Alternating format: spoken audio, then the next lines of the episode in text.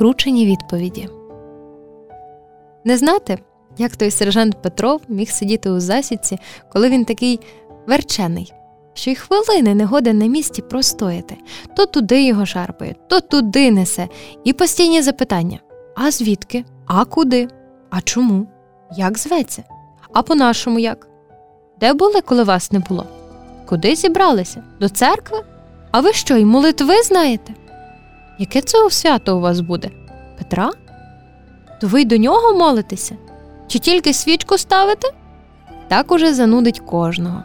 От інші три, що зупинилися на пості у Васильковій хаті, ті зовсім інші. Ото відсидять у засідці ніч чи й більше, пообідують та й сплять. Виспляться, то в карти ріжуться, хоч би й годинами, хоч би й цілий день, якщо в засідку не вимагається. А сержант Петров і тут неспокійний. Не так будемо грати, а з погонами, і щоб ті, що програли, під стіл лізли і гавкали тричі. А сьогодні ті троє в засідці, а сержант Петров місця собі не може знайти. А що це у вашій стодолі? Трієр? А ви його що, до колгоспу не здали? Він зіпсований? То чому не ремонтуєте? А це що? Це ж труна. Хіба хто помер? Що це? Діду Андрій для себе змайстрував? І хрест в кутку? Хіба так можна? Треба ж померти спершу. Ось тепер у хаті до Василька. Уроки робиш? Давай я допоможу. А чому ти пишеш не по-нашому? Чого це у вас не по-російськи? Ну, то що, що ви українці? Вчитися треба всім однаково, і всі в одній страні живемо. Крутнувся ще і знову. А це що? Шахи? Ти що, вмієш грати? Тут Василько злукавив і сказав Ні. А чиї ж тоді, як не твої? Треба було відповісти, що то шахи старшого брата Ореста, але ж цього сказати не можна. І Василько поправився Мої, але я тільки вчуся грати в шахи. То нічого, прояснив сержант. Я тебе підучу, будемо грати. Ні, не відмовляйся. Ти уже поробив уроки, я ж бачу. Е, Що, буряків маєш не кришити корові? Я допоможу. Давай, граймо. І вони зіграли дві партії. І Василько програв, бо навмисне, не хотів показувати, що вміє. Тоді сержант Петров ще більше заохотився. Давай ще граємо. Тільки хто програв, то хай гавкає з під столу. І Василько програв і мусив лізти під стіл, і сержант Петров мало що не запхав його туди. Гавкай! Але це розсердило Василька, і він виграв наступну партію. Тепер хто має під стіл лізти? Ви чи що? Підлеглі не мають права вигравати у монарха чи бодай у начальника Це закон. Хіба його Василько не знав? Певно, бо звідки? Хто б його такому вчив? Сержант Петров відгавкав тричі та й вилазить із під столу. Граймо ще. Але знову програв. Ну, тут він розсердився, але під стіл поліз. І тільки загавкав від під столу, як у дверях з'явився капітан Іванов. А это що? Він аж отетерів. А это що? Сержант Петров, это що? Ну, програв я у шахи, пояснює сержант Петров. То й мусив гавкати, умова така. Дурниці, пояснює капітан Іванов. Виграв та чи програв, а гавкати мусять вони. Хіба ти досі не второпав? То зарубай на своєму носі. Оглянувся по кімнаті, перся поглядом на ікони на покуті. А вони, бачу, не гавкають, вони моляться. Кому моляться? І тут сержант Петров зачинає пояснювати. Ото Господь, а то Божа мати з дитятком, а то з ножем в спину хоче вдарити то Юда. Тут уже капітан Іванов як оскаженів. Що? Так они тебя, комсомольца, на верующего перевоспитали. После наряда еще два наряда вне очереди.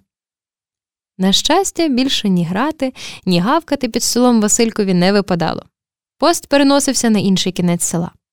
Сержант Петров тільки того, що погрозився Василькові. Ну, ми ще зіграємо. Я спеціально прийду. Але не прийшов. Наступного дня його поранили в облозі, то вже не дотримав свого слова.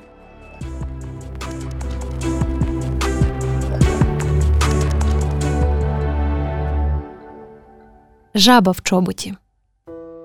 Вони почувалися в цілковитій безпеці в цій газдівській стодолі. Саме літо, коли до них на сіновал зазирають стеглі вишні, коли пахтить із саду просто неймовірно вабливо. коли пташки співають, виспівують. Тут їх цілих півзвода, солдат карательного гарнізону в цьому пригірському селі. Почувалися в безпеці, хоча неподалік ліс, хоча кілька сільських юнаків перебували десь неподалік в Криївках. Вони знали про те і убезпечилися, виселивши повстанські родини кудись в царство снігове. Почувалися в безпеці, адже й пости виставляли для певності, і двері в стодолу підпирали. Дмитрик бачив те. Якимось потаємним чуттям був переконаний вони почуваються тут господарями, загарбниками почуваються, вони в безпеці. Ото лиш раз сержант Луковіцин здійняв крик за кущем смородини мало не наступив на гадюку. Звідки вона тільки взялася там? А так вони почуваються в цілковитій безпеці. От і знову ранок. А вони ще сплять, вилежуються на такій догідній службі, самі в стодолі на сіні, за підпертими дверима. А от чоботи їхні. Чоботи стоять перед стодолою, висмерджуються, саме щоб вранішнє сонце їх пригрівало. Чоботи сержанта Луковіцина трохи осібно, не так, як усі, не кирзові. Солдати ще вилежуються, а Дмитрик уже й поснідав. Пожене корову пасти. От мати виведе її з хлівчика, і він пожене. А поки стоїть посеред двору на осоні, саме перед тим разком чобіт, обгорнутих сірими онучами. А тут що тут? Жаба через стежку скаче, така велика жаба. Якось так мимоволі вийшло. Не замислював вже, але Дмитрик шаснув за нею, накрив бриликом. Та до тих чобіт, та й витрусив ту гидку потвору в дарунок сержантові Луковіцину. Мама вже вечором розповідала вереску було на все село. Комусь сержант Луковіцин грозив помститися. Певно, і вчинив так. От лиш кому?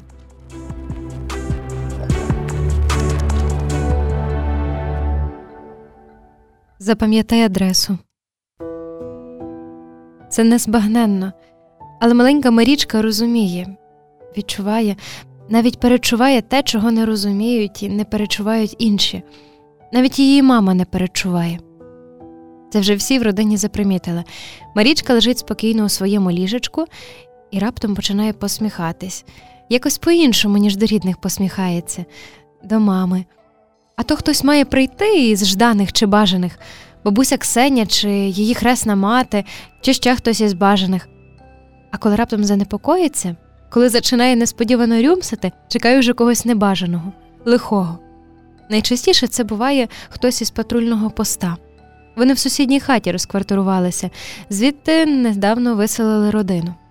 То хата стояла вільною, от вони в ній і розквартирувалися.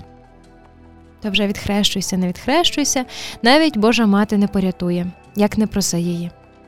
Приходили то солі їм треба, то молока. За сокирою щовечора приходили, коли вечері збиралися варити. Тоді Марічка напружувалася. Вони в хату, вона вже не плаче, а так, наче в очікуванні чогось недоброго, чогось неприємного, злого, заціпеніє геть, аж дивитися лячно. Господь святий може знати, звідки дитині таке перечуття дано. Але ж дано. Всі на те звернули увагу, всі запримітили. На одному лиш Марічка хибала, одного по-іншому сприймала це рядового Андрія Пилипенка. От зачинає посміхатися, очками до дверей водить, а заходить він, щоправда, відмінний від інших, і вітається зачливо, і за молоко намагається гроші дати, хоч господарі не беруть. І як розмову зачинає, то про щось добре, хоча яке добро з того, що той патруль по сусідськи з ними розташувався. І таке було враження, що це також всі запримітили, наче той Пилипенко на Марійчину маму задивляється. Ото підійде до принишклого дитинчати, а сам на маму дивиться. Знаєш, що вона наче вдова, але й не вдова. Марічка в неї народилася поза шлюбом, від коханого народилася, і він тоді в лісі був, у Криївці. Ще той перший час, коли вільніше було, коли вони могли бачитися мало не щовечора, а потім він зник.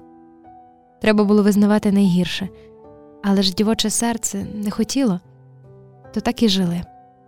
Марічку записали в сільраді, а от хто батько не вказали. Так, якийсь Андрій. Молилася за нього, але не поминально, як за живого молилася, свічку ставила. Пилипенко проте знав десь від сусідів прочув та й прохопився. Я, мовляв, міг би бути їй батьком. На те ніхто ні словом не відповів, то так наче й забулося. А оце пізнім вечором стукає в шибу. Ви ще не спите? А тобі чого так пізно? Ніхто з ваших так пізно не приходить, ми й не пускаємо. Пустіть, то важливо. Та й до Марічиної мами, виходь сюди до мене. Та на ікони оглянулася, перехрестилася. Спаси від біди, Господи. А Пилипенко відразу мусиш втікати, з Марічкою втікати. Вашу родину мають вивезти, але ти втікай. Не знаєш куди? А ти втікай до моєї матері, вона тебе прийме. Це недалеко відразу за збручем, село від Волочиська за кілька кілометрів. То ти спершу потягом, а там уже пішки. Скажеш, що від мене, що ти моя. Не маєш права так казати, але ти скажи скажи, пізніше розберемося. А я листа напишу, що ти від мене, що з моєю дитинкою. Оближ, так, так має бути. Бо Марічка ж у Сибірі не витримає, та ще й проти зими. Бери от адресу, бери. А наша хата поряд із медпунктом. Мати там санітаркою працює, то, може, і ти влаштуєшся санітаркою, так було б найліпше. А там вже вляжеться, час покаже, а Бог визначить, як нам бути. Бо я хотів би, щоб у Марічки був тато, щоб я ним був. І ще додав як виходитимете із села, то щоб поза старим млином не йшли, там не чатуватимуть, краще полем, через річечку. Та з тим і зник у сутені. Жінка ступила до хати та перше до ліжечка, а Марічка наче спала ж, а тепер не спить. Дивиться на неї та всміхається тепло. На пограбування. Ото бачите, хутірець на пригірку. Власне, на схилі пригірку, з отого боку, що до лісу. Кілька хат всього, одначе гарних хат, справних, загосподарьованих. І люди, що там живуть, гарні люди, звичаєві та господарювиті. Може, трохи загонорні, бо ж їм ведеться ліпше, ніж багатьом у селі, але вже ж так не буде, не буде і нема тому ради. Той хутірець віддається на пограбування. Кому? Та звісно ж, кому, не татарам же. Та станеться це через дві години, бо саме стільки часу відведено їм безжальним присудом. Дві години. Що встигнете взяти, то ваше. Про решту подбають без вас. Андрійко бачить звідси від сільської околиці, як біля воріт зупиняється підвода, як вантажить на воза клунки та клунки, і ще щось таке вантажить та приладновують та припасовують. Вони дітей вже підсаджують, бо ж навантажено воза високо. Софійка теж уже на возі. Він її бачить. Вона його ні, бо це ж далеко. Та й стоїть він під старою грушкою. А може, й бачить, бо дивиться, наче б у цей бік, пильно дивиться. Вони однокласники з Андрійком, навіть за однією партою сиділи. Вона в кептарику, а він теж у кептарику. То вона ще й гонорилась, що в неї кращий. Це ще зовсім недовго. І підводи рушить отією он дорогою, що понад зуброю. І тоді він вибіжить, може, навіть до самої дороги вибіжить, до тієї каплички придорожної, то наче б їхня капличка. Там на глухій стіні два імені видряпано Софійка плюс Андрійко. Хто вже то вчинив, який збитошник, годі знати. Та Андрійко стане біля каплички, і вона його побачить. А він, може, ще й руками замахає на прощання. А може, й не замахає, бо не знає, чи так випадає прощатися в такий час. Але Софійка його примітить і зрозуміє, що він саме так прощається, стоячи на горбку. І він буде в кептарику, і вона також у кептарику. То, Господи, як же це буде щемно? А може, й зупиняться там? Подорожні майже завжди зупиняються, хрестяться до каплички. Ще трохи підводи рушать. Лишаться вартові з гарнізонної команди. Це до вечора, бо ввечері хутір буде віддано на пограбування. Спершу офіцерам із гарнізону, потім і солдатам, а може, ще й струбки нагодяться, а потім приходитимуть в якийсь день. Чи не купите он те, чи он те? Але Андрійкова мати не купуватиме. Бо так тато сказали хіба ми фарисеї, що з Ісуса хламиду здирали, поки він ще на хресті конав? А це те ж саме, прости Господи. А в якийсь день і Андрійко туди прийде. Ні, не грабувати. Може, знайдеться якась річ дрібненька, на пам'ятку, то він узяв би і зберіг би, поки Софійка не повернеться із снігових країв. От він знає, що вона повернеться. Може, не всі з її родини доживуть до того, але вона повернеться і знайдеться нагода, коли він їй подасть ту пам'ятку. Дивися, це ж ваше, це ж твоє, це ж з вашого відданого на пограбування хутора.